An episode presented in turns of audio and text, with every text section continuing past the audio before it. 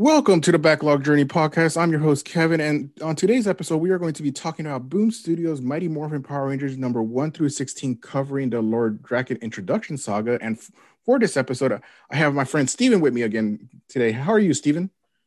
I'm doing well, my man. How are you? I'm good, good, good. We're getting ready to start podcasting about Power Rangers and talking all about this franchise that I've been watching since I was a little kid. So, um, so, so I'm glad to have you on this episode. So, um, so before we start talking about it, I just want to quickly catch up and see what you got you, have been up to the last couple of weeks since we last chatted. Yeah. Um, well, I have I've officially finished uh, replaying the story of God of War, um, nice. the latest God of War, and I'm going to do a lot of the side content that I didn't get to do the last time because I think I was there was another game coming out, so I just had to rush through the story and whatnot. So I'm uh, like beating up Valkyries and doing Muspelheim challenges and all that, which has been uh, been pretty fun. I yeah. can't believe I didn't do this stuff, but you know, yeah. hindsight. Are you playing it on a PS4 or, or PS5 or? Uh, PS4. PS5 okay. is still, you know, I don't know. I don't even know if it's available. It's one of those yeah. mythical things. I'm not sure if it's real or not. right? Yeah. No, same here. I, I know that God of War is one of the games that it is on my backlog of things that I want to play, but I've kind of decided, mm-hmm. especially because they, I think they came out with a PS5 patch, so I think yeah. I'm, I'm saving it. I'm saving that and Ghost of Tsushima for whenever I get a PS5 because I figure I want to play it as mm-hmm. best as it looks. So, and my PS4, yeah. I got it. It's a, I got a launch PS4, so I think it's going to oh, make my. Okay. it's probably going to make my my PS4 chug when I like when I played Final Fantasy VII. yeah, because I was playing it on my well, on my it's on my roommate's pro, but um. Oh, nice. Yeah, but yeah, so yeah, man, that and Ghost of Tsushima, you're in for a nice uh, nice treat yeah. when you get to those. So yeah, I can't wait. yeah. Uh, um, is there anything else that you've been playing or watching that you want to shout out?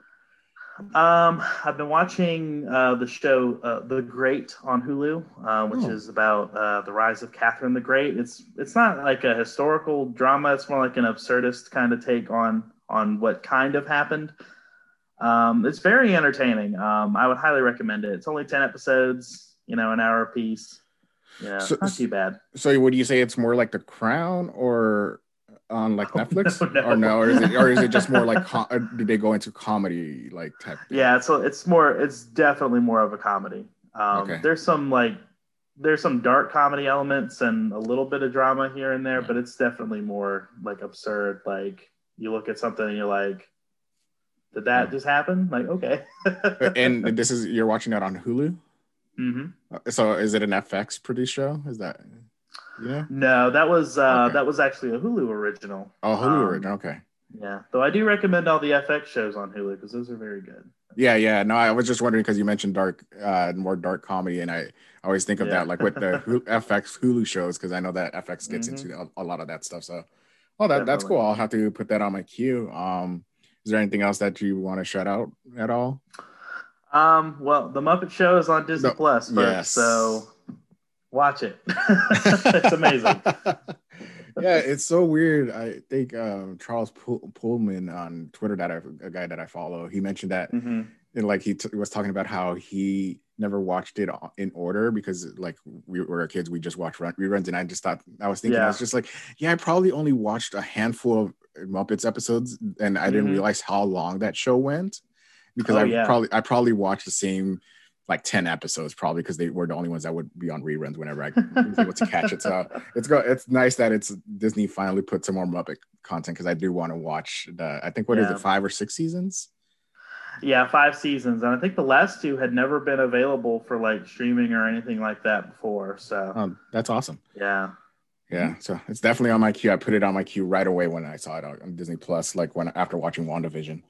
Very um, good. all right. Well, yeah. So I think I know we've talked about this, and we're going to probably shoot a podcast on it later on. Is I started playing Horizon Zero. I finished Horizon Zero Dawn, so I Yay. finally finished that. Um, I only finished uh, I finished all the side quests in the main campaign, the main story. Mm-hmm. I st- uh, we'll probably talk about this more in the podcast, but I tried to start the Frozen Wilds DLC. That I'm not sure if you played yeah. it, but then I was like then I got to that first area of the Frozen Wild where you, you fight that mm. one beast. And I was like, ooh, I'm super under leveled. I probably should finish up more of the side missions and level up a little bit and get maybe all the skills or something like that. Because that that first uh, beast that you encounter when you enter, which isn't a big spoilers, because it's just they're just trying yeah, to the first you, one. Yeah, they're just trying to throw you in to figure out what uh what you're going to be combating out of Frozen Wilds. And I was just like, damn, I almost got my ass kicked with this. And I wasn't, I was not prepared. I was like, I went in there super confident. I was like, I just finished the main campaign. I beat the final mm-hmm. boss. It was super easy. And then, no, I got my, I almost got my ass kicked. And it was a good thing I was filled up on health potions when I fought that beast because I was not expecting, I was not expecting that. So. but yeah, um, it's a, ooh that's a tough one. That brings back some some bad flashbacks. but yeah, uh, i did start the Frozen Wild DLC. I think I'm probably like mm-hmm. halfway through that, but I'm taking a little break from it because I kind of wanted to play some other games, and I actually decided mm. I was just looking at my download queue, and I I saw that I had the DLC for um, Second Son, uh, Infamous Second Son, and okay, I was like, yeah. oh, I never played this. So what I did was I downloaded Infamous Second Son again to replay the game and then play mm-hmm. First Light. So I just finished uh Second Son, and man, that is honestly like looking back on it, I think one of the PS4's more underrated games. Um, yeah, I agree. I'm surprised that people just didn't didn't take to it as much as they did the first two. I, I really liked it a lot.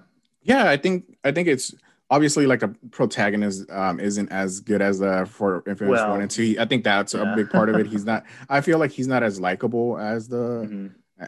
as as Cole. Um, yeah, and, but but I, I, think his story wraps up pretty well, especially with a good mm-hmm. ending. I think it, it's it's a nice ending. I think there's a couple story choices where I'm like, oh yeah, it's not as good as the first two. Maybe that, and then yeah. maybe like especially with infamous fans, if it's not as good as the first two, maybe that kind of impacts how people think about it. But I thought yeah, it was a solid true. game, and I was like, yeah, it should be talked about a little bit more as a uh, not, mm-hmm. not, as maybe the PS4's best game, but it's like right up there. It gives like more quality to the the platform. Why like the PS4 might be and we could argue this later on is uh, uh, PS4 might be one of the be- best generation of consoles. Like there's there's mm-hmm. been in terms of like game lineup. So um, so yeah. yeah. it was actually really really fun to play that. I'm going to be diving probably today is I'm going to dive into um, the first light DLC because I'd actually never played it. Mm-hmm. Um, and I really like that character that that's starring in that. So Mm-hmm. Um, I'm looking forward to getting back into that world and finding out her backstory because I,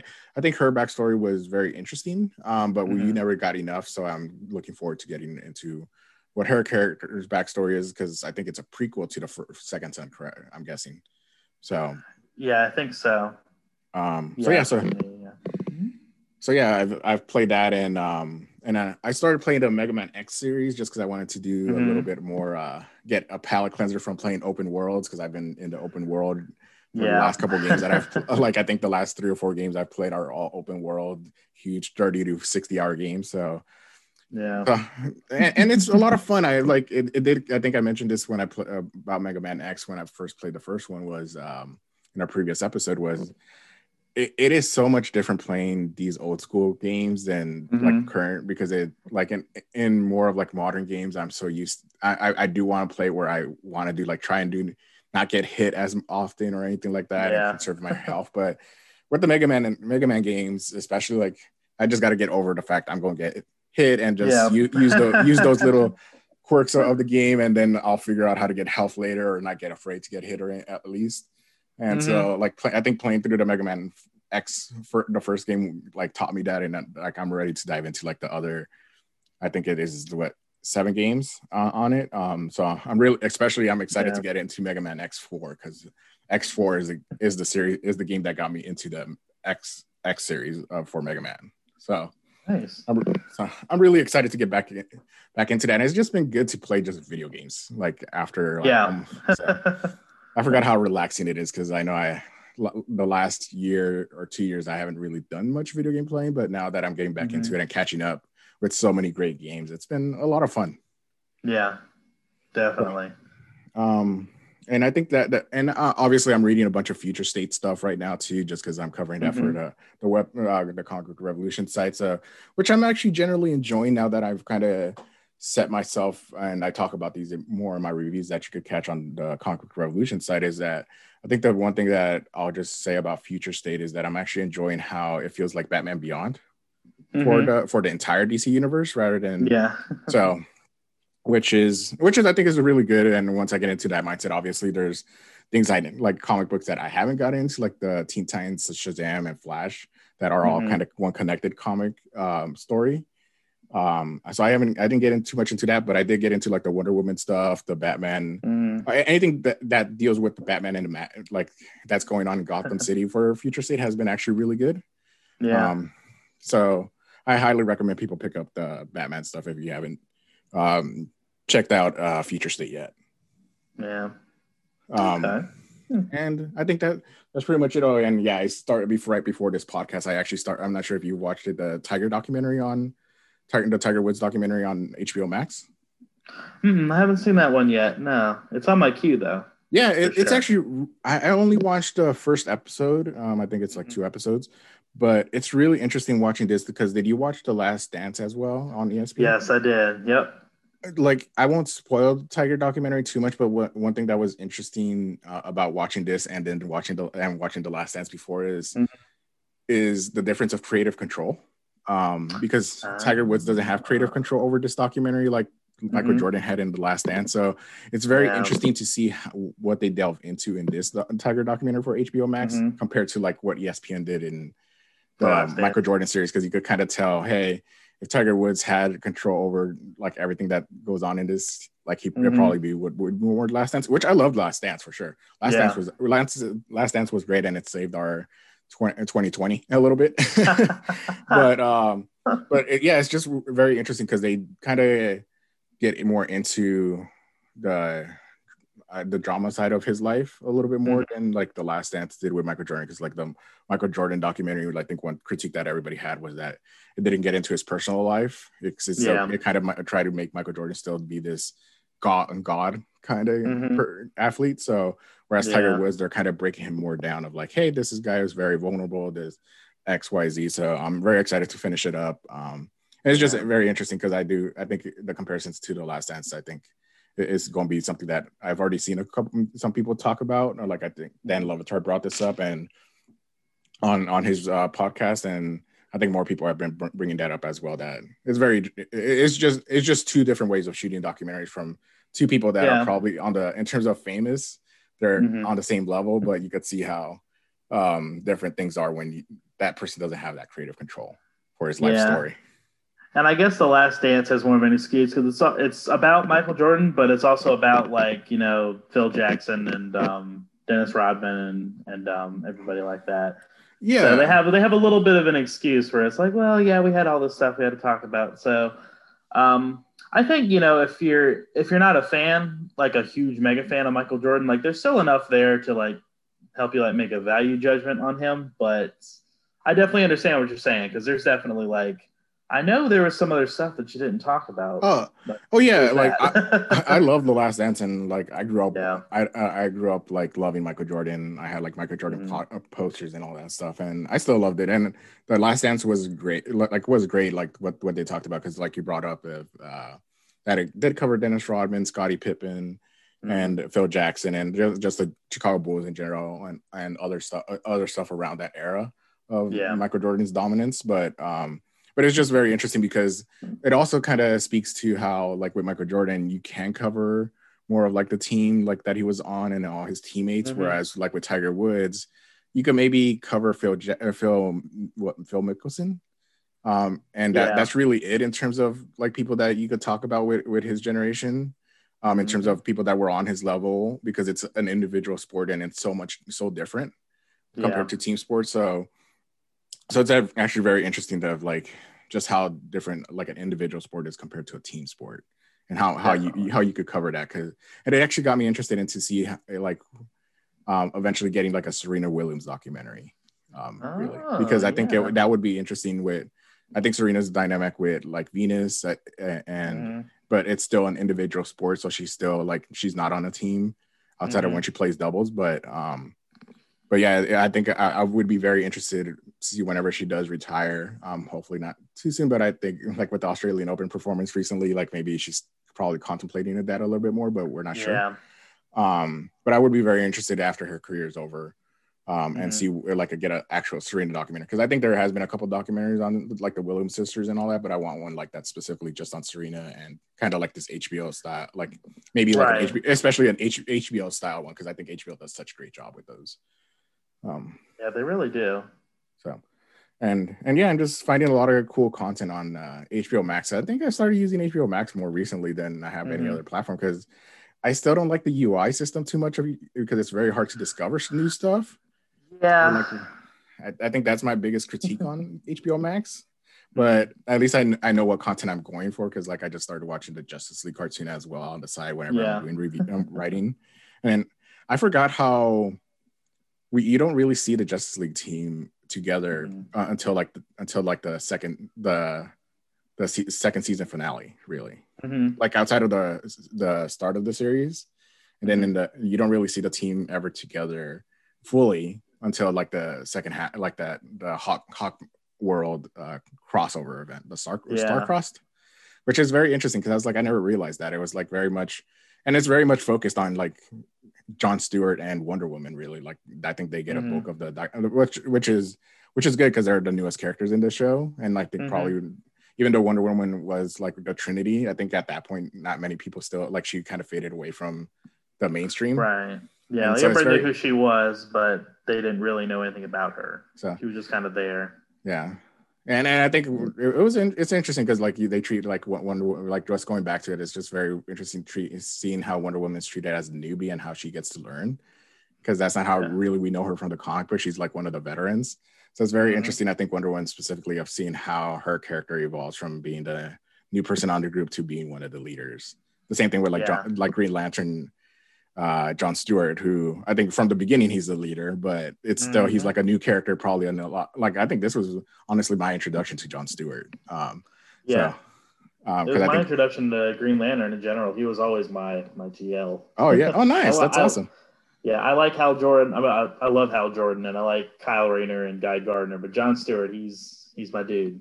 Yeah, yeah, yeah, and it's so interesting seeing um just how how how how great they position John Stewart in general of like how like even though he's very militaristic in like in the way he leads because of that's how that's mm-hmm. his background. And i like that they get into his background on like hey he has a military background. Yeah. And, he, and, then plus his military background when you add in the green lantern stuff. And i'm very glad that like this show opened up after the season premiere that we get right into like the green lantern corp and like the manhunters and stuff like that. I'm yep. i'm glad they did that for the character to emphasize hey yeah we're going to focus on john stewart um, mm. in the show, and which is which is great. I think that the character is so awesome in that, and I'm just getting to the like the the Hawkman cross, the, the cross Star Crossed. I, I think yeah. is the bulk of the the second season finales. So mm-hmm. it's very it's been very fun. It's just it's just fun. I forgot how much fun the show is. Yeah, absolutely. Um, but yeah, I think that's pretty much it. And I think we've talked I've talked about it enough of like the stuff that I'm watching because that's all I've been able to do. Um, but yeah, so we're going to get into the topic of the show is which is we're going to be covering the uh big introduction of the Lord Drakkon character, which is the alternate universe mm-hmm. the alternate universe version of Tommy Oliver. Um yes. that went went all full bad guy. So and that really covers like the um, Boom Studios Mighty Morphin Power Rangers number one through 16. Um, there's a zero issue in there too, and, a, and an annual, but it really is the bulk of the issue is uh, one through 16. So that's what we're going to be covering today. And just for a little background for people that might not know, um, in June 2015, Boom Studios and Saban announced that they would be creating a new comic book series based around the Mighty Morphin Power Rangers. And basically, um, rather than just adapting the um, original series from the 90s uh, straight up. They actually modernized the Mighty Morphin Power Rangers to be taking place in in the in the present day, so in the 2015 era. Um, so obviously there's like smartphones and a lot more technology that was not yeah. in the 90s shows. So um, so they they did modernize it, and it, the series launched with the like what I mentioned before, a zero issue um, mm-hmm. that was written by Kyle Higgins, Steve Orlando, and Mairghread uh, Scott um, as co-writers.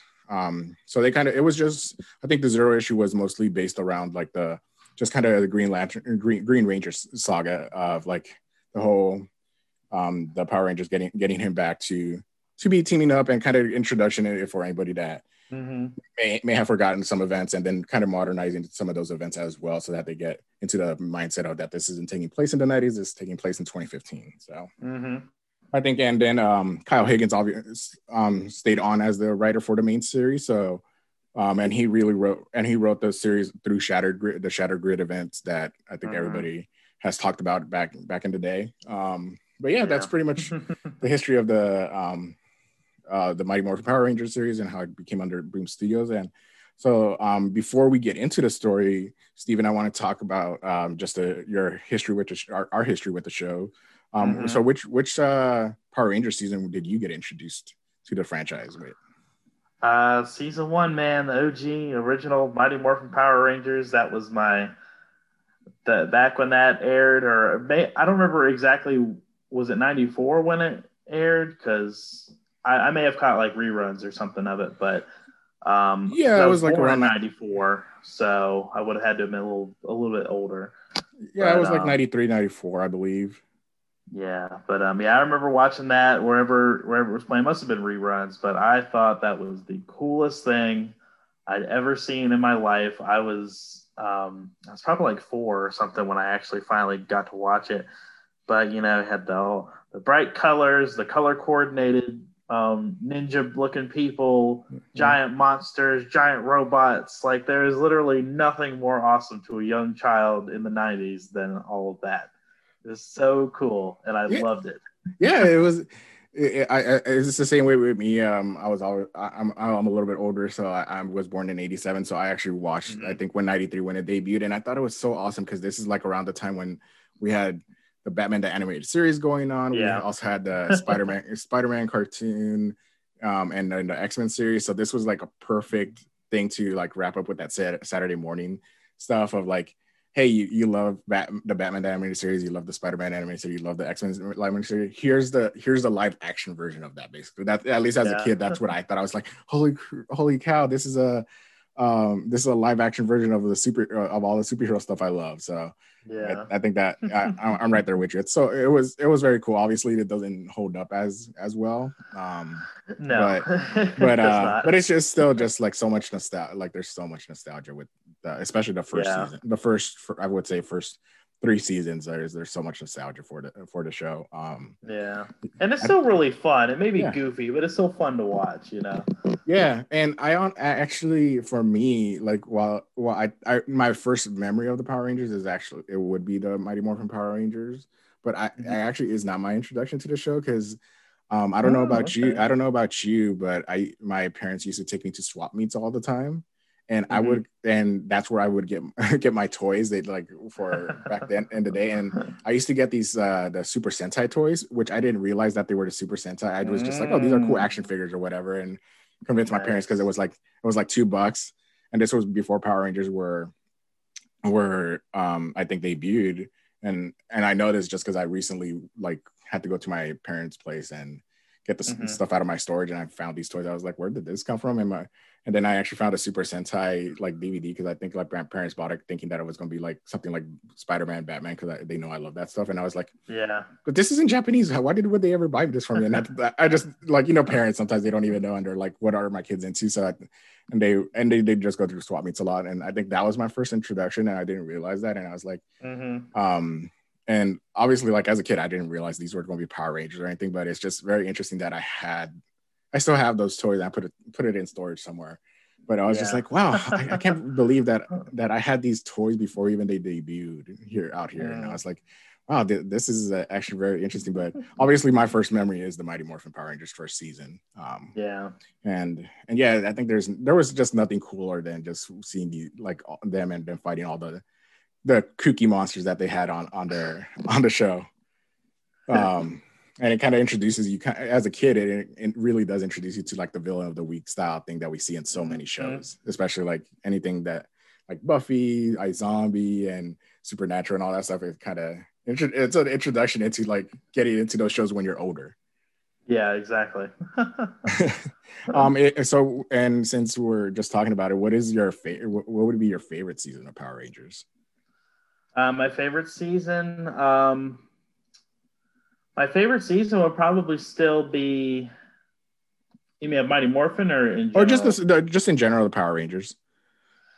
Um, I would probably say the the season with Lord Dread, Lord Lord Zed. Wow, Lord Dread. Um, was really cool. I really liked him. The stuff with uh, when Tommy became the White Ranger, I really liked a lot.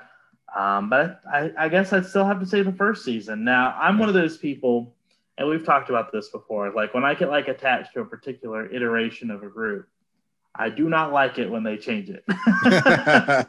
so I I watched all the original Mighty Morphin, even though like it was Jason, Amy, and uh, Trini left.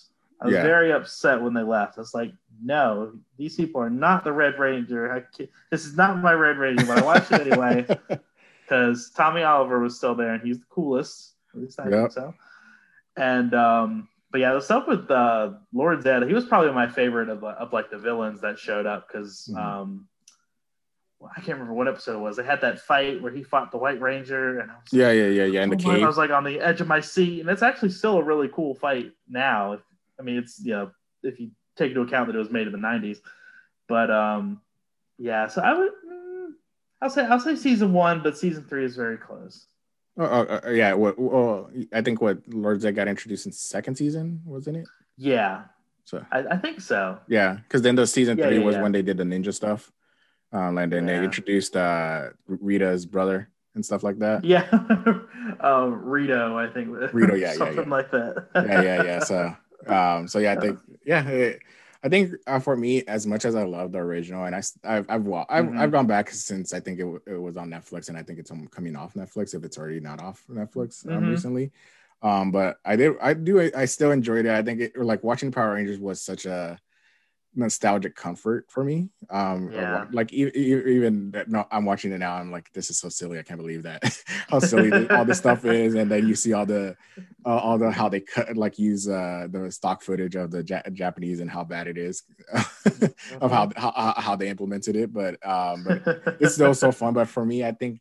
For me, I think my favorite season of Power Rangers, and it's really the last season that I watched, um, mm-hmm. like religiously, was the in space season um, oh yeah. yeah just because I, I, I, I, that's around the time when I was getting into comic books as well, and I did read Crisis on Infinite Earth, Earth around that time. So it was so cool mm. seeing kind of in space really was that like build up to Crisis on Infinite Earths and with yeah. the countdown and everything, and kind of the closure of the Zordon saga for the Power Rangers. And it was, uh, I, I thought it was really cool how they did like how how they did introduce the new characters, and I think mm-hmm. they because I did watch Turbo, and Turbo was not I, I just not, not never liked it. Um, yeah, for various reasons, but I think they did such a good job turning those Turbo characters like the Tur- Turbo Rangers in in space to and make them more more compelling. Yeah, um, I, I, haven't watched the season in, in, a while, but I just remember how much I love that, and um, I just like how it's a culmination of everything in the backstory with Astronema. I think mm-hmm. I, I, Lord, I agree that Lord Zed is such a cool, like, was probably the most badass, and like, especially in the second season before he marries Rita, he's such a terrifying villain. Um, but I think Astronema is right up there in terms of the most complex villains because of her backstory. Um, so I think that that's definitely the season that I, I most enjoy. Um, yeah. Uh, did you watch in space? Um, did you fall off with like Turbo? I mean, I did kind of fall off after um because I watched after Mighty Morphin. I watched uh, what was next, like Zeo or something Zeo, was yeah. next. And then did it go to Turbo? Yeah, it was it was Zeo, then Turbo, and then the In Space. Yeah, I was. I did. I did not like Turbo. I thought Zeo was okay. Um, and I'm trying to remember in space. Yeah. I remember what was that one where it was kind of in space, but they had like superpowers, like legit superpowers. Was it SPD or? Uh, oh yeah, I think that was a more recent one. Was SPD because I just thought oh, from the con- okay. more the comic books is where they each have kind of they're all kind of mutant powers. Um, yeah, yeah. Um, I, yeah, I think I watched. I think I watched in space. I can't remember if I liked it or not. Um, yeah. There's only a couple that I really remember after Turbo that I remember. Did I like it or did I not like it? Yeah.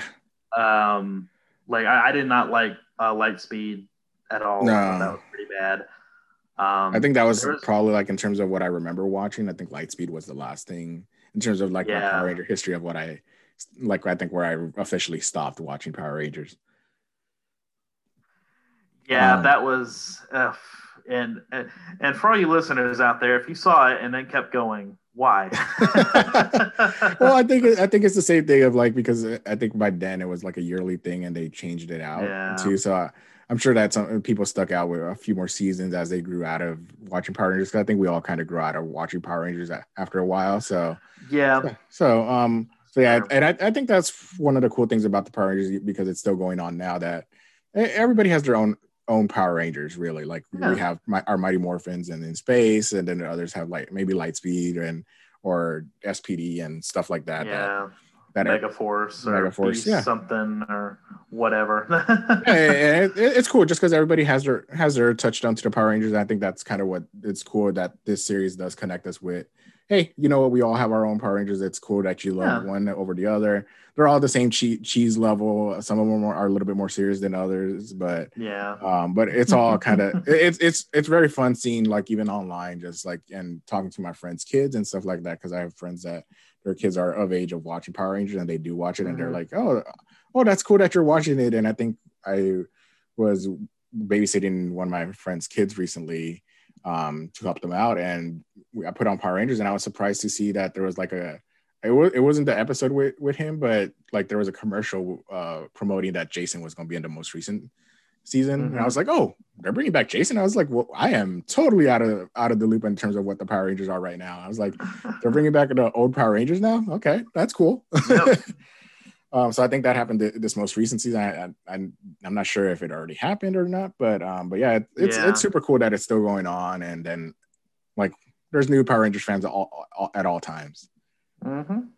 But but yeah, I think we're covering for the, uh, this episode. We're covering that mighty the Mighty Morphin saga and like just the modernization of this franchise with the Boom mm-hmm. Studios comics. So with this um for first uh 16 16 issues, which is uh, of the Mighty Morphin Power Rangers from Boom Studios is actually uh, written, like I mentioned before, it is written by Kyle Higgins, and the artwork for the most part for the main story is handled by Henry uh, Prasetya. Hopefully, I'm pronouncing that correctly. I'm sorry if I'm pronouncing it wrong, but we had a couple fill-in artists for like uh, the fifth and sixth issue. They did a couple filler stories in between that were drawn by Thony Silas and then Jonathan Lamb. Um, but mostly it is one continuous story throughout the the the, the 14 issue 14 uh, out of the 16 issues of mm-hmm. of really the um the, it's the story post um the green land green ranger saga of uh after the tommy joins the team. Um and really like the, the first couple issues especially kind of focus in on tommy being the new guy on the group and kind of how he feels like an outsider. And um and him trying to just get used to being on on the team. Um and so so that that kind of deals with that. And then also rita which we don't really see in the show but in in, in the comic book we see how rita tries to lure tommy back to to her side and kind of playing with his, him still being an outsider in the group. And that leads to the introduction of uh, being called the black dragon. Um, so this mysterious per, uh, character is actually from the future. Um, and he comes to mess things up for, for the power rangers. He ends up uh, kidnapping Billy at one point, and then he also um, take uh, uses the uh, Billy's Blue Ranger power coin to take away the main five's um, powers. Um, so they have to end up using Tommy's Green Green Ranger powers because it's not. It's kind of the Green Ranger powers are not completely connected to the main main five's power. So mm-hmm. they figure out a way to channel uh, Tommy's dragon dragon powers into the others um, which leads into a big battle with the Black Dragon. Um, and as soon as that conflict is over, as everybody is like, oh, okay, it's over, things happen, a huge explosion happens that sends Tommy and Billy to the future, which what they thought is the future or another world. Um, but it ends up being an alternate universe version of the Earth that they um, that they're from, that is going to be known as the world of the coinless, which is an alternate universe version of the power what we know from the Mighty Morphin Power Rangers, um, and it's the world where what would happen if Tommy Oliver was did not join the Power Rangers and he actually stayed on Rita's side after they defeated him in their first in in the last battle that they had before he joined the team. So it's kind of t- telling you an alternate take on on um on the power of the original events of the Mighty Morphin Power Rangers saga um uh, first season, and so that really is like kind of what this these 14 issues are about. And so, um, so before we get into just kind of Lord Drakkon, which who is the alternate universe version of Tommy Oliver, what do you think of uh, the Mighty Morphin Power Rangers comic book in general, um, and and what it did in terms of modernizing the the franchise? Um, I actually think I think it's pretty fantastic. Um, I I was a little skeptical going in because obviously, you know, 2015 we were still in well we're still in it now, but it was the you know we're, we're in the age of um, bringing back old stuff, and it's the nostalgia age, I guess I'll call it. And so I was like, all right, well, we'll see how um, we'll see how they do it. I hope they don't lean too much into like the cheese or any of the stuff that that doesn't age very well, or it's not some cheap nostalgia play or whatever. And I hadn't read a lot of Kyle Higgins' stuff. I know you had read his uh, his Nightwing, and um, but I had no exposure to him as a writer really. So I was like, all right, well, all right, I'll give it a shot. This Power Rangers, the original team that I love, and I was I was very impressed. Um, I like the way that they did modernize it. Um, but I mean, they don't they don't like throw it in your face like, all right, it's the new and improved Power Rangers. It's like, okay, yeah, it's just it's just happening now. Um, I also really liked the way that that they focus they focus in more on the characters. It's not as much about the action like Power Rangers was. Like they really delve into the character development and spend a lot of time with like the group dynamic and um, fleshing everybody out. But um, yeah, I really, I, I really like it a lot. I mean, the action is still cool when it comes, but I like that it's more about, it's more about the characters. It's about Tommy and his journey and everybody trying to figure out what they're gonna do. Like, do we trust him? Do we not trust him? Um, and stuff like that. And yeah, I was, I've, I've been very impressed with it. I was, honestly, it was better than I could have ever expected. yeah, for sure. I, I feel the same way. I think I really didn't know what to expect because I know we've had some good adaptations of like, in, especially in comic book form of, mm-hmm. of things that we love from the 80s, 90s, like the Transformers and G.I. Joe yeah. comics all have been really good. But, and, um, but I feel like a lot of the times where we see these adaptations, especially with comic books uh, from like cartoons or, or other live action series, like it, it's really like 50 50 if it's going to be good or not, or if it's just like you get to kind of tell it's a cash grab. So I really didn't know what to think of this. And I honestly didn't read the um, when it first came out. I read it like mm-hmm. around, I think, right around when Lord Drakkon, when I heard that there was like this Lord Drakkon character that was being introduced, and I just saw that uh, the image of what his design is. I was like, what mm-hmm. is this? And and I ju- immediately jumped in, bought all the back issues of, of the series, and and yeah, it's really interesting seeing how um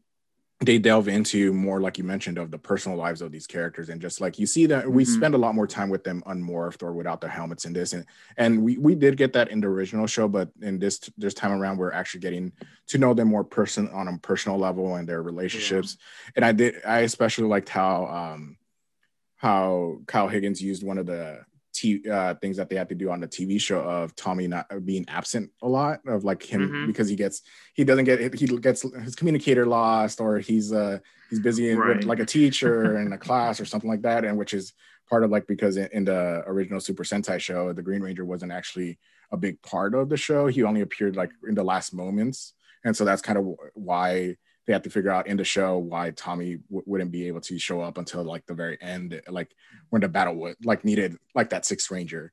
So and right. I, I, like that they, that I, I did like that Kyle Higgins kind of played with that concept of mm-hmm.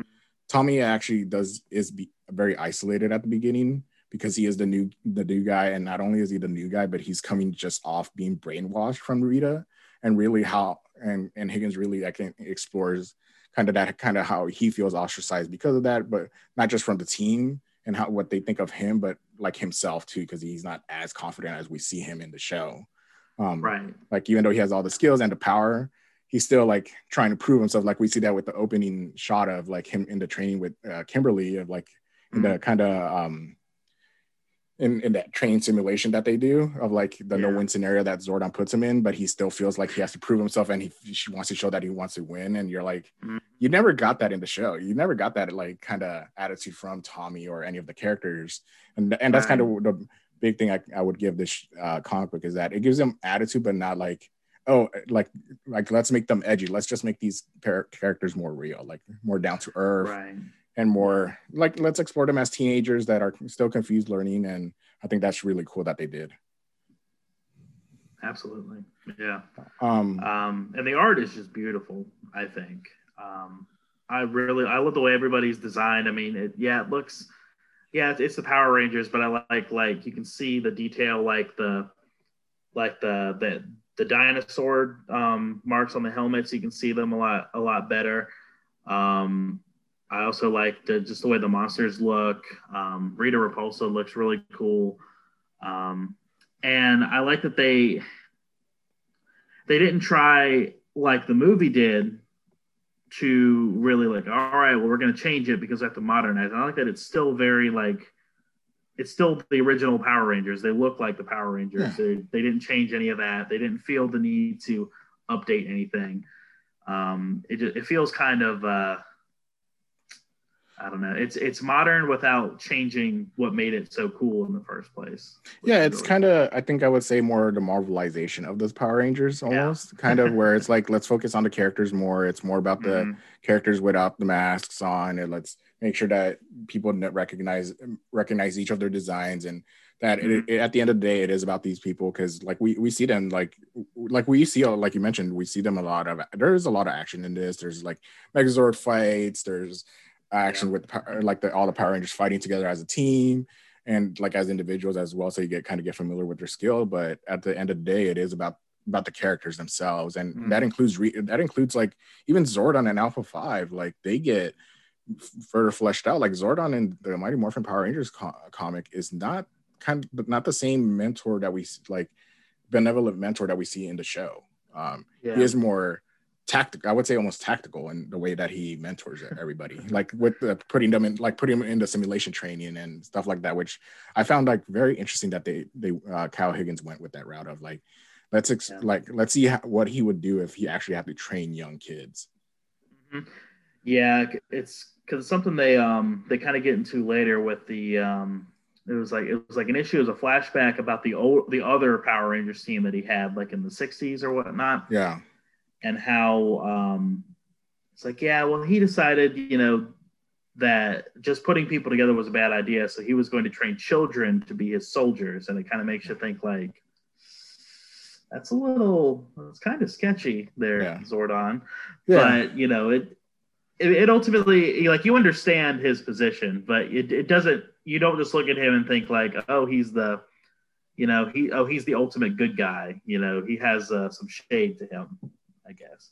Yeah, and I think in these 16 issues, you kind of see that of like, yeah, yeah, we do see a lot of a lot of instances of Zordon being the Zordon we know, but then there's a lot mm-hmm. of things where you're like, I think Zordon in in the comic in this comic book kind of more knows more than ever, which gets into like later when future issues that you kind of mentioned before that he knows that he's he's here as their mentor and he's and because they are so young, they're teenagers, they're still very moldable. They're still figuring out who they are, and it's kind of his job to help them f- get them as confident as possible in their abilities. Right. And because they are f- literally fighting one of the most evil people in the universe, and so mm-hmm. like that's not something that anybody could take on, which we see later on with like the um, Power Rangers he got before them. But um, but there, there's like a kind of you like you see that he's not as benevolent as the show, but there's a like a like I think Higgins gives him a good reason for why he acts the way he does, and I think it, yeah. Alpha Five for when we do see Alpha Five in this in this comic book, it, like you kind of see how Alpha Five kind of balances him out more, as yeah. like kind of gr- like even grounding Zordon, like hey, let's put in and Alpha Five is kind of here for like a more, add a little bit of silly comedy into into the comic book as well, kind of like he did in the show. Yeah. Um.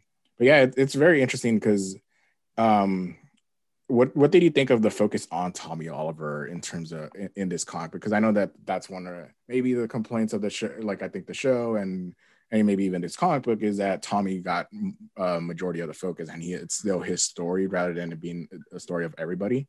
What do you think of that?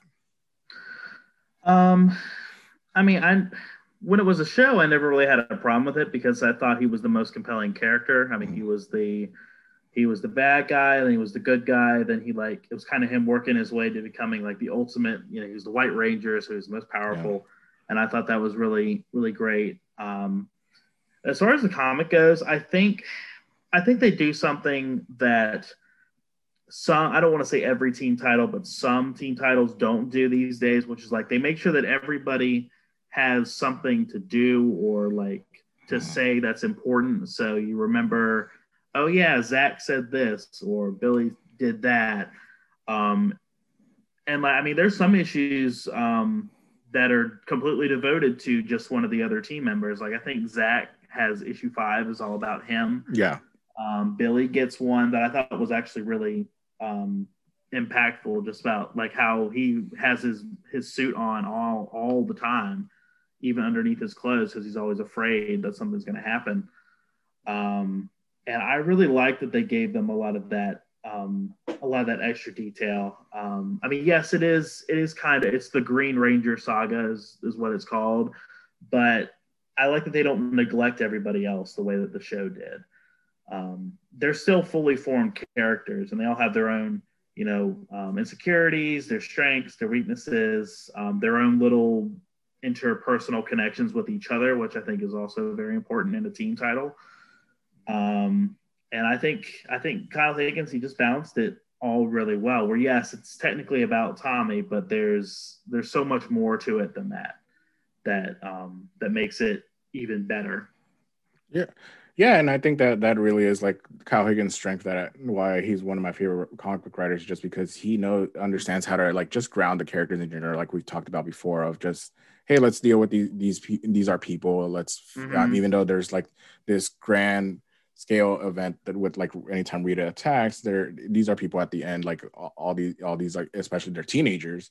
So mm-hmm. um and so you you kind of see how they like all the responsibilities of dealing with Drakkon and um um and the and the Black Dragon, like the Black Dragon conflict, I think is very interesting to see how he yeah. they like Higgins used um, him and Scorpina as the first villains that they fight in in this mm-hmm. new modernization because the Black Dragon is such a terrifying. They, he makes him to be such a terrifying villain in this first story of like it kind of really sets the tone of what the rest of at least Higgins run especially will be about and what the Boom Studios Power Rangers franchise is about. It's not necessarily just darkening the characters, but making it so it's yeah. much more personal conflict because it like right. they get into of, of, like how it is more of, of, these characters and how they deal with such universe ending situations almost. Um, which you like you never really got into show like the show was like more monster of the week and stuff like that mm-hmm. um, whereas with this comic book you're you are dealing with this black dragon who re- literally takes away all their powers he, he like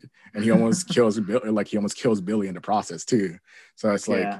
So it's like we're like whoa that this is not like what the show was. And it, it's so cool because of the way he, like higgins writes it in such a it's such a good way of like yeah. of uh it, it, all feels natural part of this world um, even though it's not a, not the silly nostalgia that we we get from the original show. Mm-hmm. Um, and and the other thing i liked is that he made rita rita actually want uh, a terrifying villain like he actually makes her as terrifying as when we get introduced to lord zedd it's like very interesting to see her being much more not silly wicked but wicked just yeah. wicked like she is very wicked like in terms of the way she is portrayed and in terms of how she talks to everybody and talks down to to like all her minions it's not mm-hmm. like you're not it's not up for laughs it's not anything it's like you're like she's serious and she's going to use her powers to to kick your ass uh, and that's what her what's what, yeah. what what's her entire mission even when like she's inter- like when even though you don't know she's interacting with him when she's in when she has that inter- interaction with lord Drakkon mm-hmm. you're like whoa she's she is pissed and like what is she gonna mm-hmm. do when when she now that she knows that she got manipulated by somebody else. Yep, that's so, right. Eh, so, what did you think of Rita's like Rita, especially in this comic book, and like the other, and her like minions, like Goldar and everybody?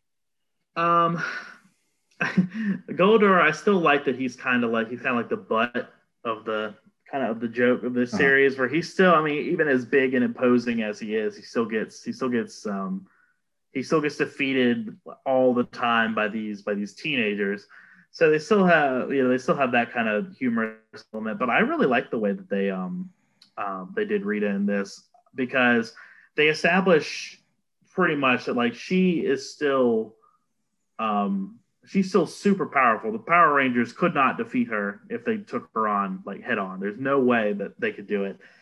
Um, I like that she's also, um, even though sometimes when she talks to the Power Rangers, there's a little bit of hamminess like there was in the show. But I like that that when it's on with just her and like Finster and and Goldar, that you see a lot more of like the cunning and and calculating um, version of her um, especially when she's in Tommy's head trying to manipulate him. I think that's where she's the most frightening because um, it's so it's so obvious that she still has such a strong hold on him, and she knows that. And to see her exploit it is very, very interesting. It's probably the most d- dangerous thing that could happen because you don't know is this like a um, can she like possess him? Like a um, Sephiroth and Cloud situation? Can she like like blind him and make him do something that he doesn't know that he's doing? Like you don't really know what she's capable of or what she's to do. And i think that's what makes her um, makes her more interesting is that she's more unpredictable i guess. You don't know what she's planning um, but i also really like finster as well i like the way that they made him they made it seem like he was he was not loyal to her like he had his own agenda like stuff that maybe he had going on in his head, but we just never saw it. Because like he would talk to her and he would, um, you know, be like, "Oh, the yes empress, yes empress," but you had this sense that he was just saying it like out of deference, like, oh, "Okay, yeah, she's going on. I'm gonna have to just do it so she can leave me alone." And it's like, "What are you doing over there, Finster? I don't, I don't trust you." yeah, and um, well, it's not like a complete one-to-one comparison. I, I like yeah. the way Finster acts kind of reminds me of the mad scientist version of Lex Luthor almost in terms of yeah. how he creates like in terms of how he creates like all the monsters and what he, like his thinking process is and mm-hmm. how he, like you mentioned he talks to Rita is like he, you do feel like he knows that okay he he doesn't have the he doesn't have the upper hand he does need to take command but like you feel, you kind of get the feeling that he is planning something he is planning to break yep. almost break off on his own whenever he gets a chance, but he's waiting for that chance. And it's it's very interesting because like Finster was not that at all in the show. Like he was the minion of minions in this. Like he he yep. just followed instructions and did it to a T and never never strayed from that. So it's very interesting to get this much more. I think he is probably outside of Lord Drakkon the more dark, like darker character just because you don't know. Um, and and I think it comes from an unexpected place because you didn't I didn't expect uh, Finster to get some uh, this type of attention. That's right. um, but but yeah, I think that really gets into just kind of, and I think that really makes up the first um, half of this story is Rita, Rita with the Black Dragon and Finster, and then just learning more, a little bit more about the Power Rangers. But what I, I found very interesting once they got into the like when we'll get into this in a little bit, but I wanted to get your thoughts on when mm-hmm. when they do the whole coinless universe and they transport Tommy and um, Billy into that, um, one thing I was not expecting was them to actually announce that Billy and Tommy were like a search party. That was like one of the things I was like, well, they're getting mm-hmm. into like what the parents feel mm-hmm. about mm-hmm. like what would happen if the parents thought of uh yeah and that their right. their kids disappeared because you you you sometimes will forget that these are kids at the end of the day these are teenagers they have parents so you seeing tommy and tommy's mom and then billy's parents worried about them I was like, mm. wow, that, that makes it so much more real. Like you're like it does like further grounded and like I think Higgins did such a good job of adding that type little element so that you kind of see get that sense of urgency for why the other Rangers need to find find Billy and Tommy mm like and get them back from the world of coinless. I think that was another awesome decision by uh, Higgins. Yeah, I agree because that was just it's something you never thought about. It's like because the parents were such in the background in the original show. And you know to the point where you forget that they're even there. It's like watching um i don't know just watching some show where it's just about the kids in high school. You forget that they have parents and they have a life at home and whatnot. But um yeah i, th- I thought that was really fascinating because it it suddenly like grounds kind of the conflict where you're like oh it's not just about these kids fighting monsters it's about you know these parents have stakes too they're like oh my it makes you remember like realistically like oh my god like this is not like yeah this does feel it does feel more real yeah yeah i think like adding that kind of aunt may element to it is just um mm-hmm. giving giving more uh, uh, kind of a reset your mind because the, the, power rangers especially in this comic book they're making such decisions that you're like, oh, these are adults. Like you kind of almost forget that they're teenagers at one point because of yeah. like all the seriousness that they're doing, and this helps like kind of reset of like and remind you, hey, these are teenagers at the end of the day. They're mm-hmm. even though they're having to make these life altering decisions that um, adults would need to make, they are teenagers still. And I think that I think that was a very important scene to set up like mm-hmm. how how uh like I mentioned before, the sense of urgency that there needs to be for the rescue mission to get Billy and Tommy back from the world of coinless, which kind of sets up the, the world of the coinless, the whole coinless universe being such a dangerous place because it is like as soon as you see Billy and Tommy there, you're like, it does not feel right. and having that that type of stuff happening before, and then you seen Billy and Tommy there, you feel even more like, damn, they need to get back. They need to get saved. They need to figure out how to get back to their world because mm-hmm. things are not right. Like you, you immediately right. and like Higgins, Higgins and and uh, uh, Placencia do such a great job of setting that tone right away when when they show up in this uh, new world. Mm-hmm. Um, and but what what do you think of uh, in terms of the backstory that they give the world of the coinless? Like how what would happen if Tommy Tommy did join Rita? What did you think of the how how Higgins developed that that part of the story? Um, I thought they did that really well. It was it was pretty well at first, you know, before you know that it's um that it's Tommy, like there's like all these little like clues in the environment because Tommy and Billy arrive and they see like this these statues and stuff of Rita and um who I get I suppose is dead in this universe. Yes. I don't remember. Yeah, because they did they. Uh, um, she. Yes, she she. Uh, I mean, you, they confirm it later on in a future mm-hmm. issue. Um, that I think like r- around the build for for Shattered Grid, or I think during Shattered Grid that um, mm. this version of Tommy eventually after the fall, of the what they call the fall fall of the uh, Power Rangers, mm. um, like right after that, when he gets the he merges the two power, the Green Ranger and the White Ranger powers, like yeah. it further corrupts him and then he just like as rita's making her grand speech of like her ultimate victory over the power rangers and zordon and all this like yeah.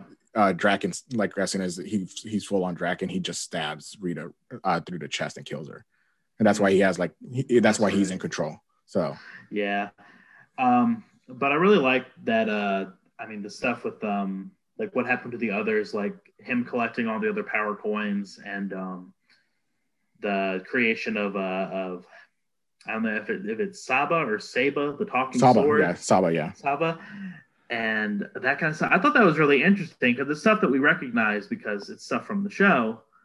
But I like the way they did it in a new context where it's stuff that had to happen earlier because like, oh crap, like she's she's all powerful, Tommy's all powerful, like we have to do something now. And I love just the fact that, you know, he and um where Jason is going to be the White Ranger, or that's what Zordon wanted, and it's it did not go down that way. Um, he's like had that big shot of all, the army of Rita's people, and then all the other like Power Rangers groups and their allies, and it seems so epic, but man, it was it did not go well. yeah, no, I, I, and I think that's very interesting because it kind of feeds more into just um, the uniqueness of the, especially the Six Ranger and how the Six Ranger kind mm-hmm. of does turn the tide of stuff. I think that yeah. that's another another element that Higgins kind of plays with and what would happen. Like just giving us a what, what if scenario of like if Tommy did yeah. join Rita. It was very cool because I always loved those what if comics from Marvel. Um, mm-hmm. and and I think that like going all in on that and showing us, hey, this is a this is what would happen if Tommy was joined Rita. Like she like he like yeah. even though he, like after he was brainwashed and everything he because it kind of does go into like even the earlier what established earlier and when rita was going into the prime prime universe's tommy into his mind of playing with his insecurity of being the outsider in the group and all that stuff. Mm-hmm. and we see that what would actually happen if tommy gave into those urges of like hey I, i'm the outsider. I'm not one of these guys. They're they're never going to see me as one of them. And and you kind of get into i think did you read the annual a little bit uh, the um, Power Rangers annual? I'm pretty sure that I did. What happened okay. in that one again? Uh, well, I, it has a couple different stories. One of the, the I think the first story mm-hmm. is where the the last temptation of Tommy Oliver of this of Lord Drakkon, basically of how Lord Drakkon becomes.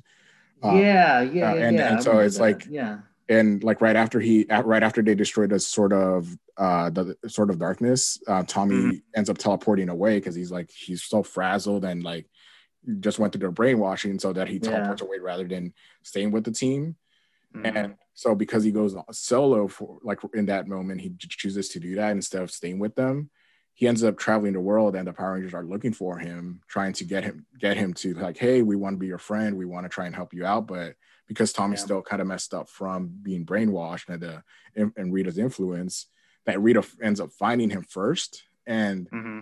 talks to her talks to him about hey i knew this guy that uh, used to be under my command. That was Drakkon you are very similar to him. I i think we could do a lot of great things. And kind of it's that temptation.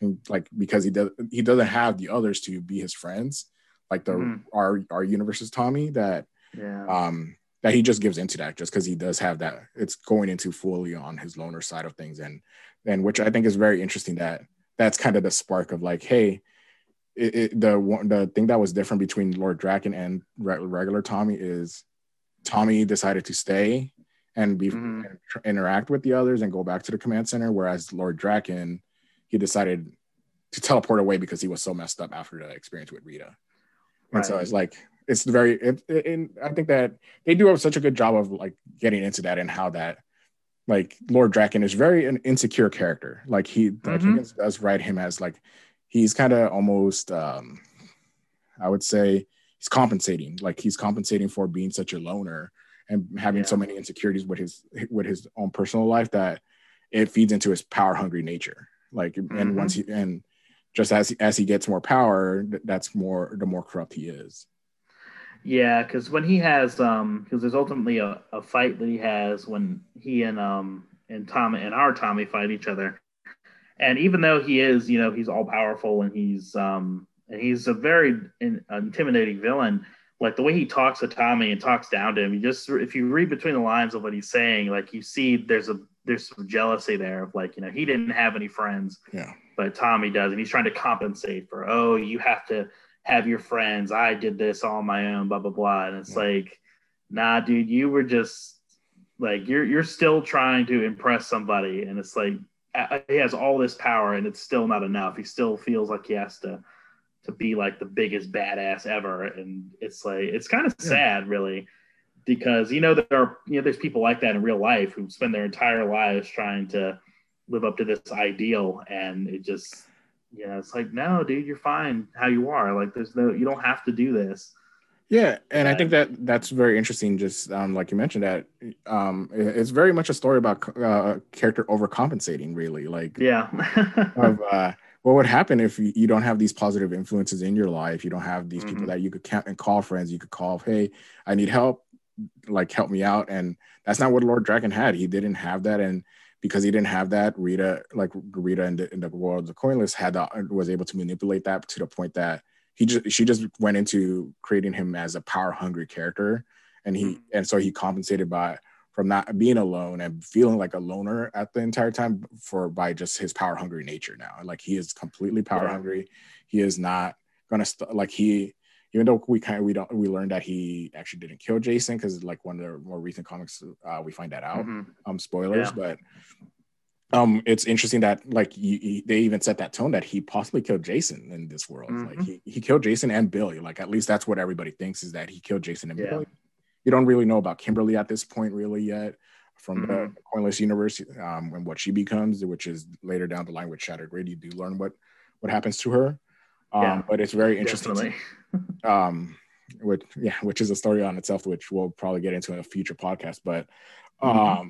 But yeah, it's very interesting to see how brutal this character is, and just like mm-hmm. and and so you do feel like you said he's a terrifying villain. Like he, you do feel like mm-hmm. dang, they there's a reason why Zach the this versions of Zach and Trini and Aisha and also Bulk and Skull have to do what they do. They they have to be like this underground resistance um, yep. and putting them in such a desperate spot. And just, I think they do such a good job also like having the environment tell the story too of like how you, I think you mentioned it before of having the destroyed Zords, like all yeah. around different battlegrounds. You're like, wow, that, that, that's such a cool way of adding history to this world without telling, like being in your face, this is what happened which we do get later on. But it like at least as you're learning about the world of Coinless along with Billy and, Tom, uh, Tommy of our universe of the regular universe, that it, it's very cool that there's those context clues of like, hey, there's destroyed Zords that you should not be seeing these at this point. You shouldn't be seeing the Falcons or you shouldn't be seeing right. the Thunder Zords at this point because we're still in the the dinosaur version of their their power. So it's like very interesting that, that Higgins plays with future versions of the characters. Yeah, and um, and I also think it's about about Drakkon again. Like there's some points like when Tommy interacting with the the other members, like you see how he could still have gone that way because you know Jason and, and Zach don't trust him, and the the other, I mean, uh, Kim and um, yeah, Kimberly and Trini are probably the ones who try the hardest to connect with him, but it's kind of like a, uh, Tommy's not really trying, but the others aren't really giving him a chance, so you still see that disconnect, and part of the story is how they managed to overcome that.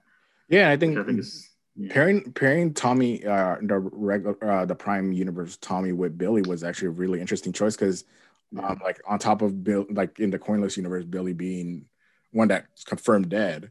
Mm-hmm. Um, like you have this interaction between Billy and Tommy, and because like with Billy, like he is much more empathetic and like he's a mm-hmm. character like with that that 10th issue, he has much more um in touch with his surroundings and in touch with how the other rangers feel and he does like with his intelligence and everything he is the guy that's always planning ahead thinking of it thinking of it how to help the others like he's because he's i would say the most support character out of all the power rangers. Yeah. Um, whereas i would i feel like everybody else is kind of more of a lead whereas he's i always feel like billy's always been more like a supporting character.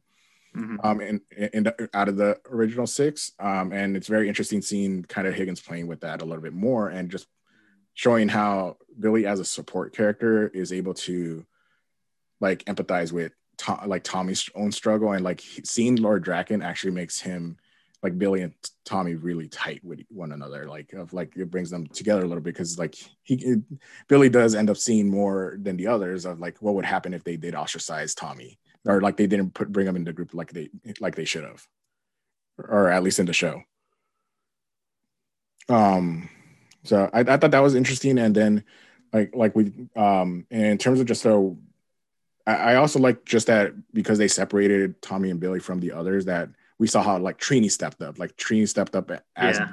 playing in the Billy role and like Higgins really playing up that Trini is actually really as um, as smart as Billy and that she could figure things out. At, she might not figure things out as quickly in terms of the technical level of things, mm-hmm. but she is a very quick learner, which I think the show kind of um, talked like kind of briefly touched on here and there because she was always working with Billy in terms of the new Ranger tech. But here we see that much more where she's the one that really, uh, without Billy around, she's the one that figures out how to use the Black Dragon armor that yep that's left over and all that. And so while like Jason and Zach are working out their their their own things by like practice fighting, and then Jason being the leader that he is with how he talks down like talks with Kimberly too, so that she calms down Trini's like on the side. She's figuring stuff out. She's like, how, how do we get Tommy and Billy, Tom, uh, Tommy and Billy back? She's and so she's working on the Black Dragon. I thought Trini was the yeah. other standout character for me in, in this entire story.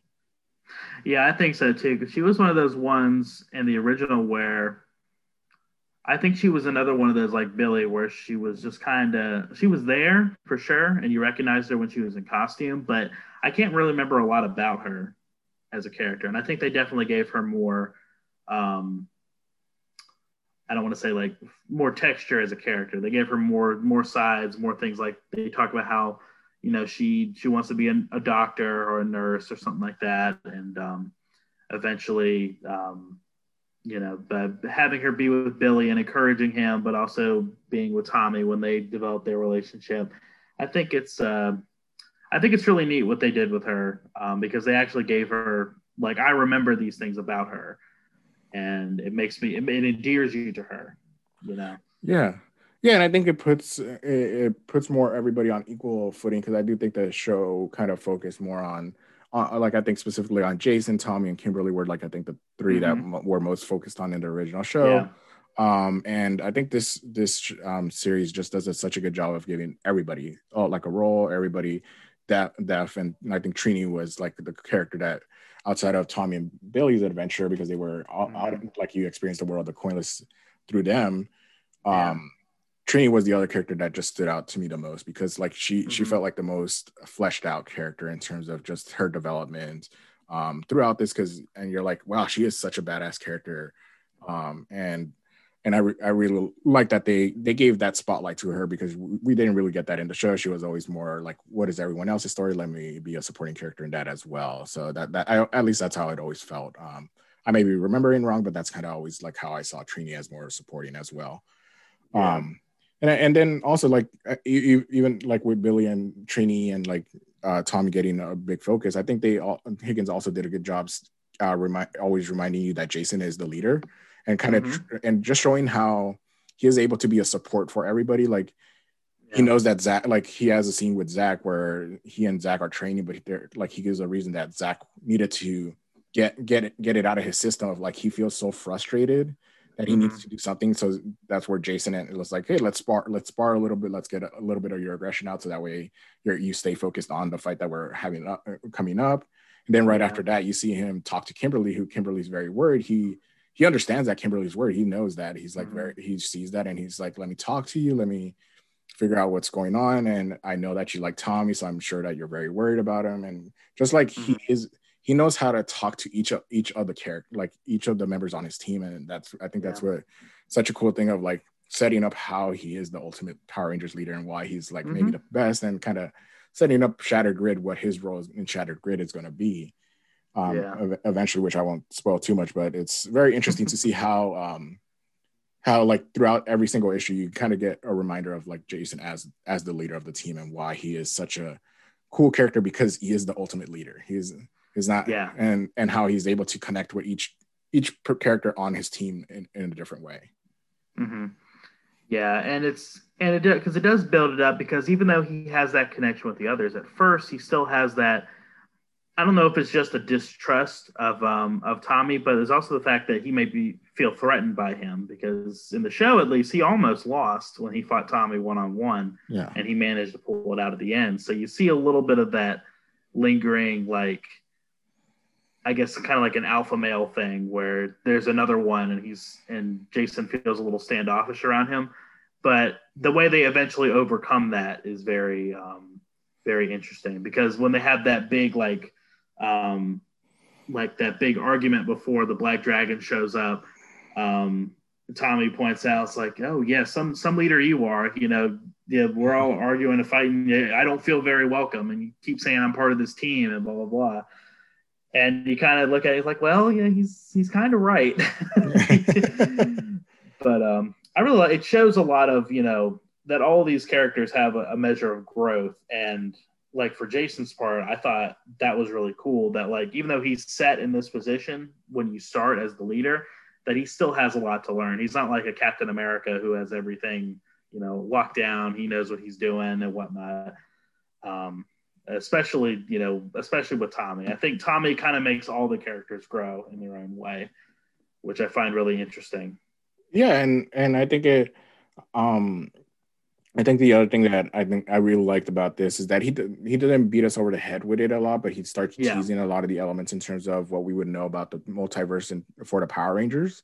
Like mm-hmm. we get the elements of like there's the Master Morphers where Zordon meets the coinless version of Zordon when uh, yeah. when uh, the Drakkon destroys his the Drakkon destroys his uh, containment tube. Mm-hmm. You see our the the Prime Universe Zordon meeting that Zordon and what their meeting is and like and that opening it up hey there, there is a multiverse there's an alternate universe and it's kind of teasing that stuff and then it all, you also get a teaser of saba of like saba being yeah. much more sentient and having maybe a closer connection to zordon than we initially thought than outside of just zordon being his creator mm-hmm. um and then you also get like the tease of the the master, master morphers as well which we yeah we, i don't remember ever talking about more of the power grid outside of the power rangers having the power, powers from somewhere um, mm-hmm. so I th- thought it was very interesting how Higgins was able to like pepper in a lot of different elements in terms of what we would know of, like especially the Boom Studios Power Rangers that would be mm-hmm. explored in the future in terms of all the powers and all that stuff. And like even the White Ranger, I thought it was very interesting how like the show kind of teased it when I remember Tommy was first introduced that he was the ult, like the White Ranger power was like the ultimate symbol of good, but they never really got into like, oh, the White Ranger is more powerful than all the others. Yeah. But in this one, they really start establishing, and I think the Go Go Power Rangers also um, comic mm-hmm. that comes out in the future kind of talks about how each Ranger power is a little bit different. Where while they all have a base set of powers that are very similar, each color represents kind of something different in terms of like I think the Black Ranger is has more ha, has has greater strength. The Yellow Ranger is a little bit more faster. The Red Ranger is kind of an overall character, right? And and stuff like that. and with the White Ranger and the White Light, he's like supposed to be the pure purest representation of good. And yeah. so it was very interesting to see them kind of like Higgins start playing with that as soon as they introduced a flashback of like uh, Coinless Universe version of of Jason almost getting the White Ranger powers. And so it was very interesting to see that type of stuff develop too. Definitely. Um, it was nice that they finally did um, that they did really point that out where I think one of the things about the Power Rangers is that, you know, like yeah, they always talk about how they have like all these powers and stuff, and it's kind of like, well, just watching the show and and for most of this, you do kind of wonder like, okay, you can you can manifest your costume and these weapons, and you, you know they have like super strength and whatnot but like what really separates them apart from just you know their colors and i really i really like that they went into that finally because it is one of those um, it makes them more unique in a way it's not yeah. just well anybody can put on the costume and has you know and have these baseline set of powers that they all have yeah. it's more it's t- kind of tied more to their personalities and their um whatever well um, whatever the color they, they have things. Right. Yeah. Yeah. Because I know that there's like a future issue in Go Go Power Rangers where all the like the core five switch mm-hmm. switch colors, and then they they like there's like a thing where Jason and uh, Trini end up switching the red and yellow powers, mm-hmm. and and Jason uses the yellow Power Rangers, and she's like, "Oh crap, I'm I'm way faster than I thought." So he's like he has to adjust his fighting style because he, he's way yeah. too fast for himself.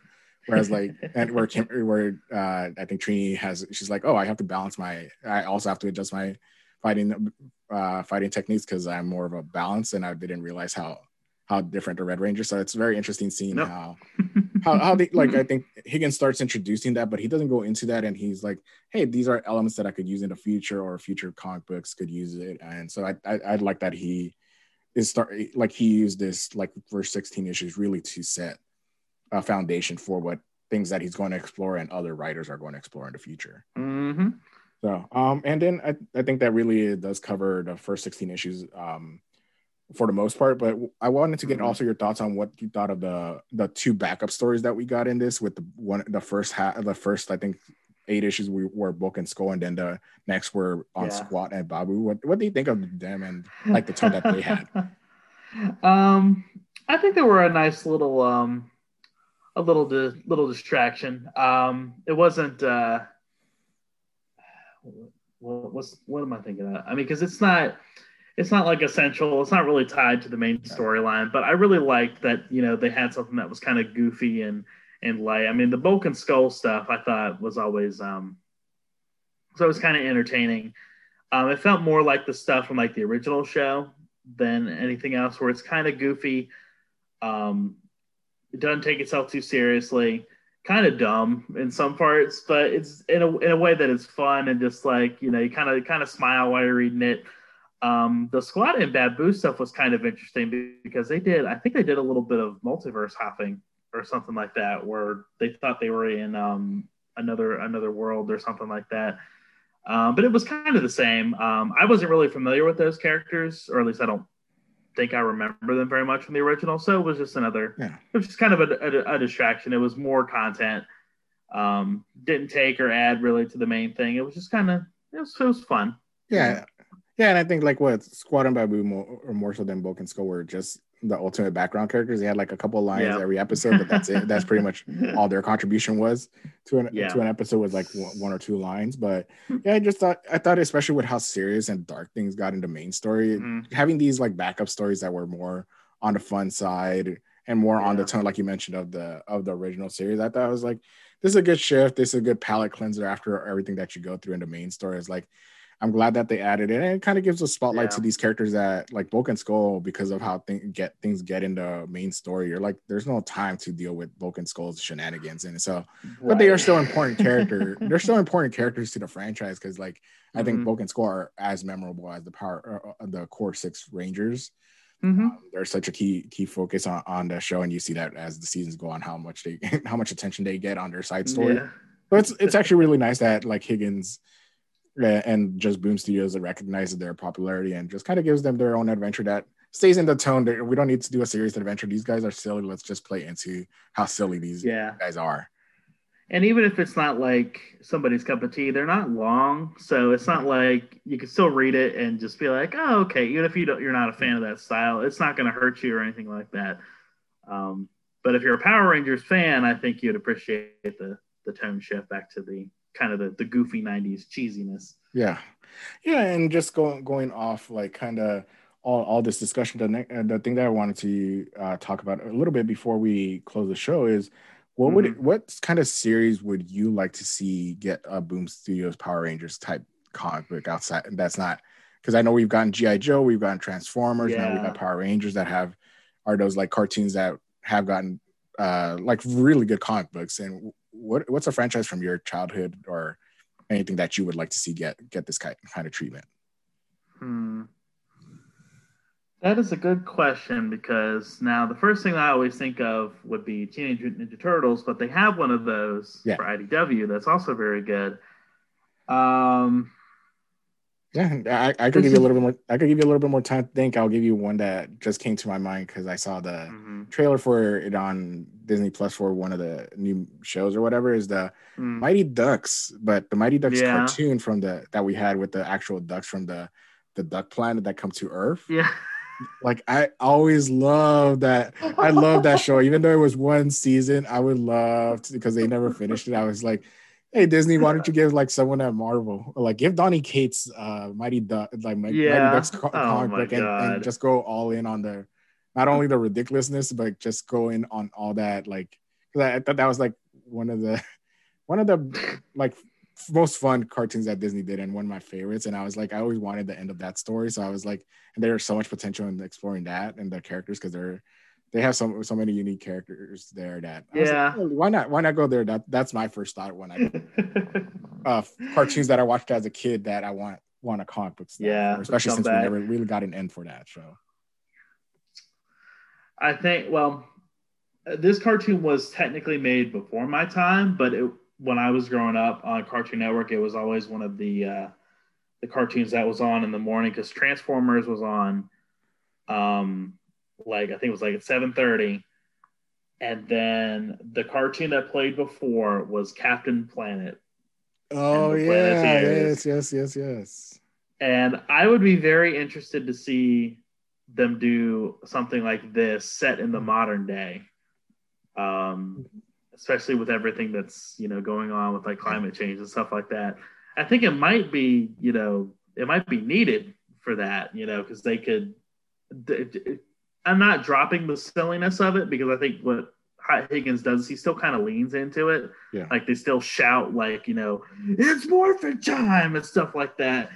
Uh, they could still do that kind of stuff with the a Captain Planet series, but I think it would be oh, interesting to great. do a um to you know, delve into like you know introduce uh, kids. I mean, it might be more effective and reach more people as a cartoon because more people would probably yeah um, watch it. But I'd love to see a something like that um, I think it'd be very cool.